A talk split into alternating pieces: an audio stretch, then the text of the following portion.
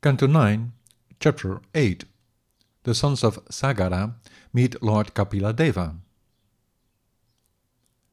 Sri Shuka said, Harita was the son of King Rohita, and his son Champa built a city called Champapuri. After him there was Sudeva, who also had a son called Vijaya. Bharuka was the son of Vijaya.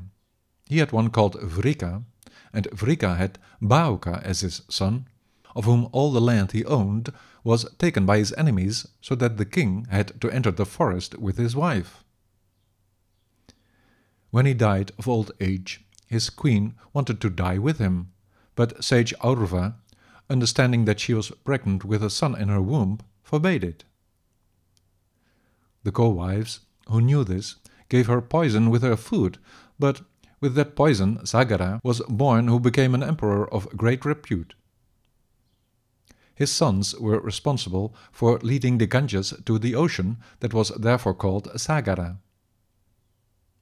He did not kill the antisocial elements, nor the ones opposing, the godless ones, the ruffians and the barbarians. He instead, following the orders of the Guru, allowed them to appear in odd dresses, shaved clean and wearing moustaches.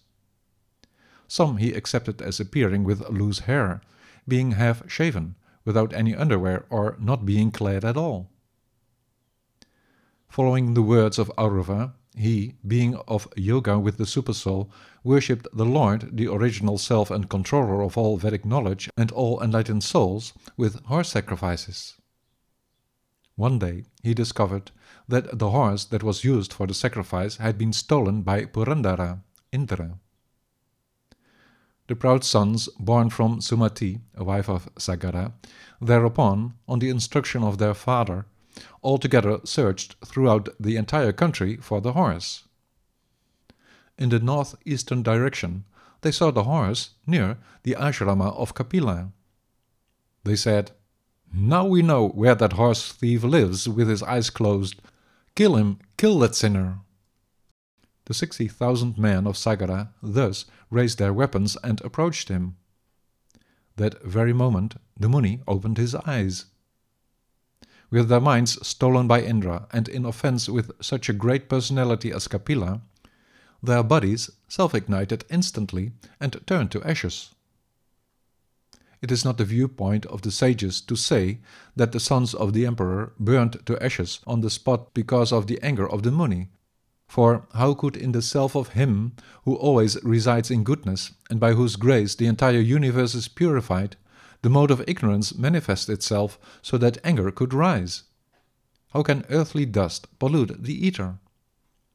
How can with him, who so thoroughly explained the world in analytical terms, and who is present in this world as a boat for the seeker to cross over the ocean of nations that is so hard to overcome in one's mortal existence, how can there be a sense of distinction between friend and foe with such a learned person elevated in transcendence?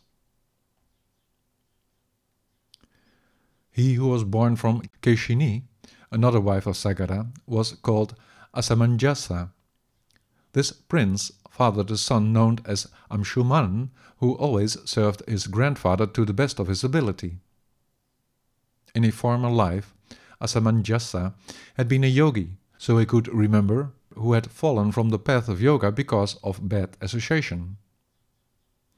In this life, not tolerating any association, he therefore personally proved himself in a most disturbing way. Once, sporting with his relatives, he, acting most offensively, had thrown all the boys into the river the Sarayu. He thus caused his family a lot of grief. Because of these deeds, he was banished by his father, who gave up his affection for him. By the power of his yoga, he then showed the boys to their parents and went away.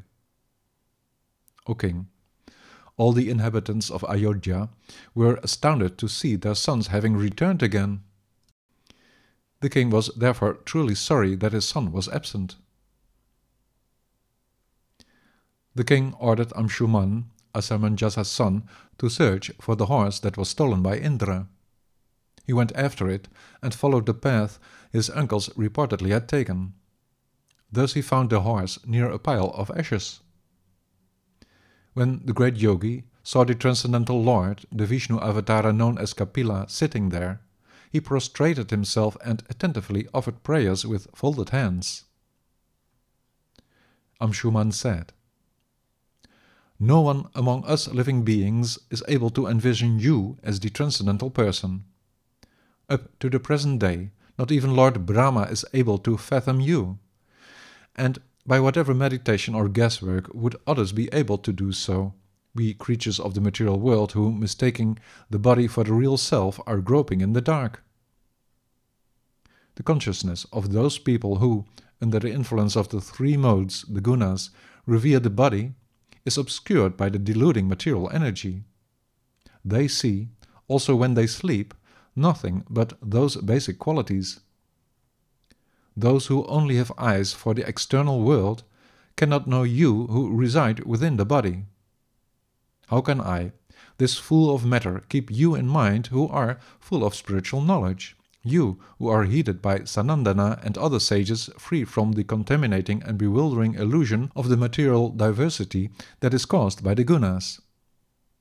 O peaceful one, I offer you, the original person, my obeisances.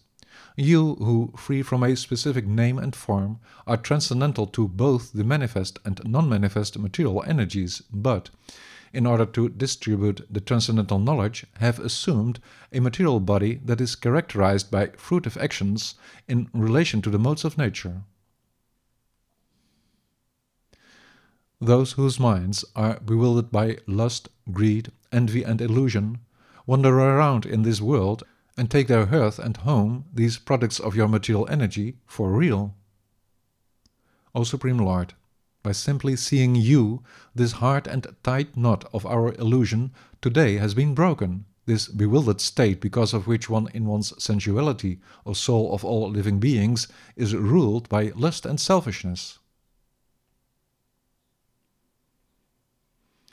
Sri Shuka said, O Master of Man, the great sage and supreme Lord Kapila, this way having been glorified, with a mind filled with mercy told Amshuman the following.